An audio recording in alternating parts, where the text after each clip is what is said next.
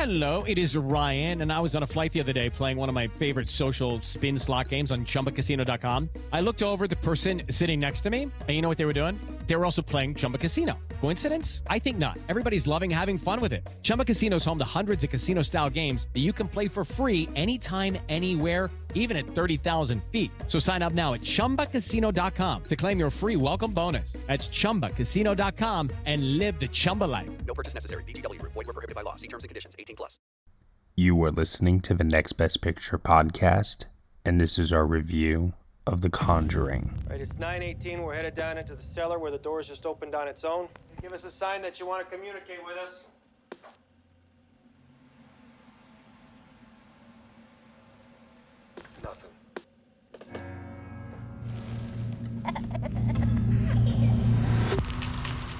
What are you guys? Well, we've been called ghost hunters, paranormal researchers. But we prefer to be known simply as Ed and Lorraine Warren.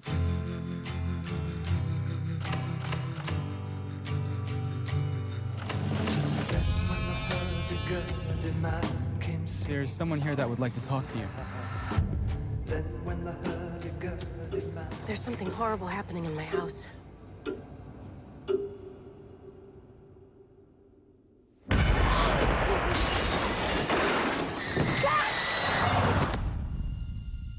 November 1st, 1971. I'm sitting here with Carolyn Perron, who, with her family, has been experiencing supernatural occurrences. You picking up anything in here, hon? Something awful happened here, Ed. What is it? Whatever Lorraine sees, feels, touches, it takes a toll on her. A little piece each time. You have a lot of spirits in here, but there's one that I'm most worried about because it is so hateful. Look what she made me do.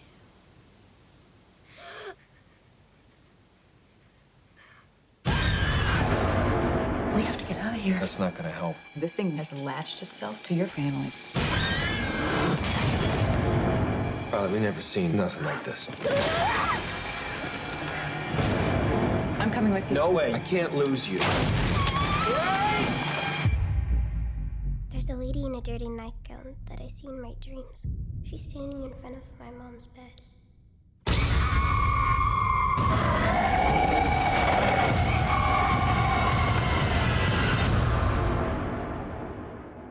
Want to see him? Yeah? When the music stops, you see him in the mirror standing behind you. All right, everybody, you were just listening to the trailer for The Conjuring, and the story is as follows. In 1970, paranormal investigators and demonologists Lorraine and Ed Warren are summoned to the home of Caroline and Roger Perron. The Perrons and their five daughters have recently moved into a secluded farmhouse where a supernatural presence has made itself known. Though the manifestations are relatively benign at first, events soon escalate in horrifying fashion, especially after the Warrens discover the house's macabre history. The film is starring Vera Farmiga, Patrick Wilson, Ron Livingston, and Lili Taylor. It is directed by James Wan and written by Chad Hayes and Carey W. Hayes. Here to join me to, today for this throwback review, I have Cody Dericks. Ooh, I wasn't sure what I was going to say, and a, a, a, a spooky ghost popped out of my. And also we have Josh Parham. Hello, hello. All right, everyone. So this is The Conjuring, regarded by many as one of the modern day horror masterpieces. I don't know, debatable. Uh, it has certainly spawned a very successful franchise since its release in 2013. One which uh, we just had a sequel for actually this year, uh, which we reviewed here on the podcast. But we are going back in time right now to review this film because James Wan has another new horror film coming out this year. He didn't direct the latest Conjuring sequel. Instead, he has Malignant coming out in theaters this weekend. So, we are revisiting The Conjuring to see where all of this obsessive stuff with James Wan and the horror genre began because like I said, he's been kind of heralded as a new modern master of the genre by many. And I want to dissect what makes The Conjuring so unique, why it spawned this franchise, How do we feel about it today, eight years later? I want to start us off first with our resident horror expert here, Cody Dericks. Cody, what do you think of The Conjuring? Oh, I wear the crown happily. Um, so I remember seeing The Conjuring in theaters when it came out because you know you're I was by law obligated to, and it really struck me. Uh, I remember being kind of really just excited by the spooky retro vibe of it. I can specifically remember the moment that the opening scroll comes on. You know, the the the shot of Ed and Lorraine freezes, turns to black and white, and then the very 70s style, uh, like prerequisite exposition scroll pops up, and I was like, Y- you can say Star Wars. It's okay. well, it's it's more Amityville horror or something. I think the uh, I'm thinking of like the Omen. I don't know if these even necessarily have scrolls like that, but it just is very much of a time and place. Mhm. Yeah, it just really keyed me into the fact that James Wan really knows what he's doing, and he's gonna take us on this retro ride, and he has an appreciation for. Um, the genre and specifically the time period that the genre takes place in. You know, he uses a lot of specific camera movements and um, even like editing styles that call to mind 70s horror. And I really appreciate that care and attention to detail while still making a really scary movie. like I'm sure like most audiences wouldn't even recognize the uh, specific kind of pastiches and homages he was going for, but it still obviously worked on audiences because yeah, like you said, Matt, we're still getting uh, to varying degrees of su- success sequels and spin-offs to this day. Yep, completely. Our bodies come in different shapes and sizes, so doesn't it make sense that our weight loss plans should too? That's the beauty of Noom. They build a personal plan that factors in dietary restrictions, medical issues, and other personal needs so your plan works for you. Noom doesn't restrict or shame when you want to treat yourself. Their flexible program focuses on progress instead of perfection. You don't have to give up carbs or anything. And with their daily lessons, you can learn something new about your food choices every day. After just a few days of using the app, I learned how to recognize cues for overeating and how to choose the right foods to feel full. Stay focused on what's important to you with Noom's psychology and biology based approach. Sign up for your trial today at Noom.com. That's N O O M dot com and check out Noom's first ever cookbook, The Noom Kitchen, for a hundred healthy and delicious recipes to promote better living. Available to buy now wherever books are sold.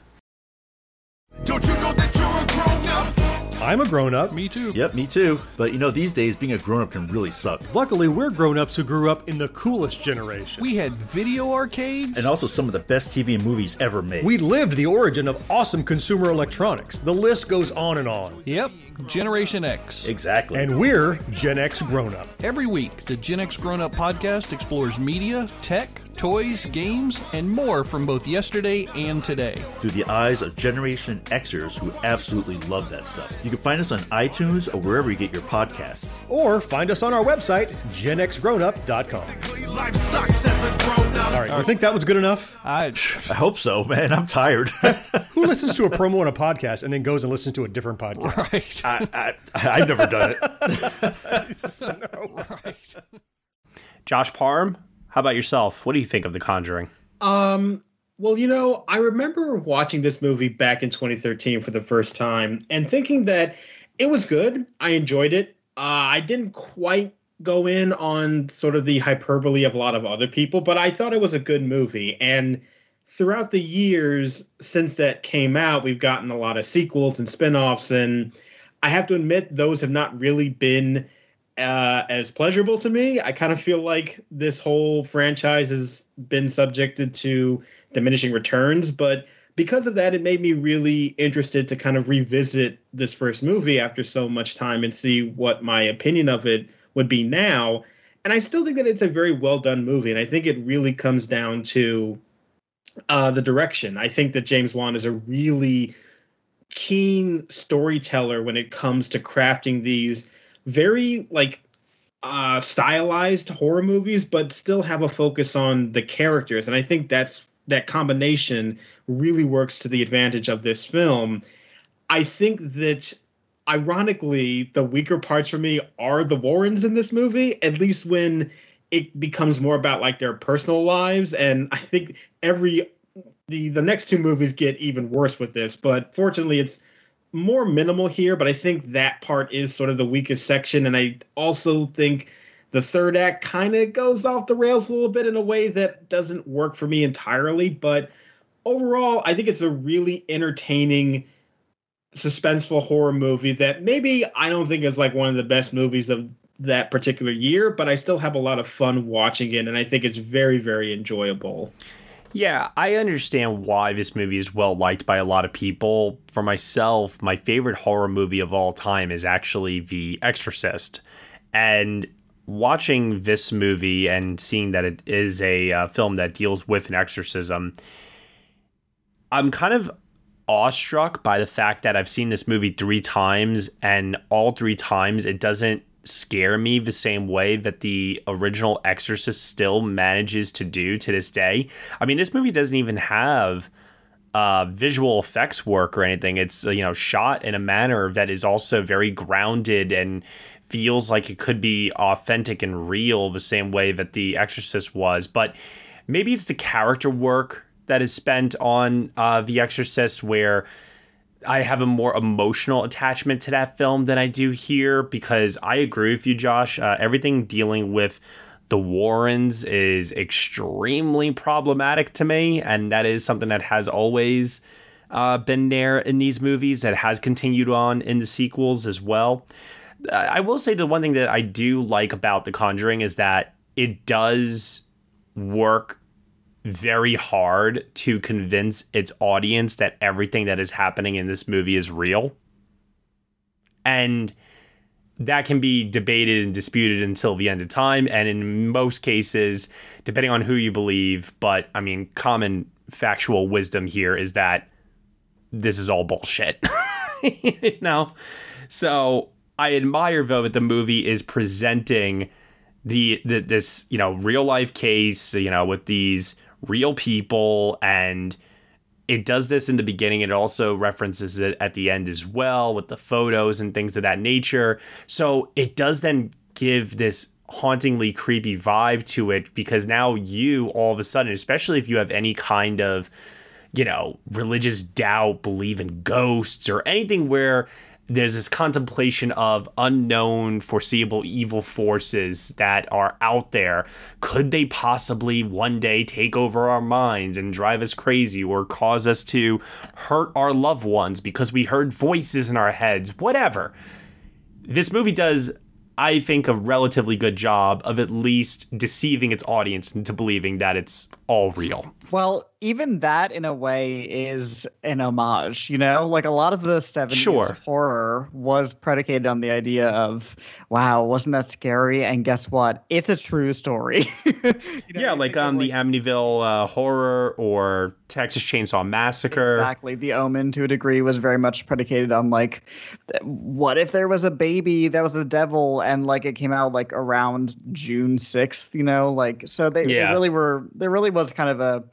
Uh, like this, the uh, demonologist fear of the '70s made real. Uh, so yeah, even that is kind of you know James Wan doing his homework. Hey everyone, sorry to interrupt, but this is a preview of our 2013 review of The Conjuring here on the Next Best Picture podcast. In order to get the full review, you will have to head on over to Next Best Picture's Patreon, where for $1 minimum a month, you will get some exclusive podcast content from us, including the rest of this review.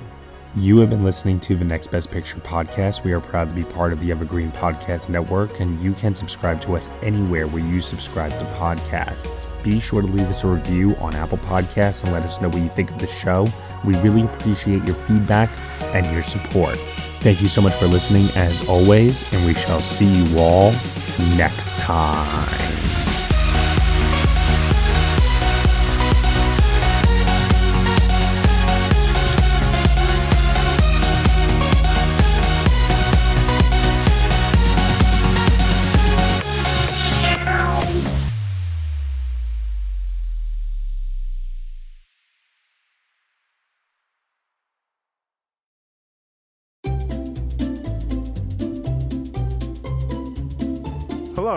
Welcome to Novel Conversations, a podcast about the world's greatest stories. I'm your host, Frank Lavallo, and for each episode of Novel Conversations, I talk to two readers about one book. And together, we summarize the story for you. We introduce you to the characters, we tell you what happens to them, and we read from the book along the way.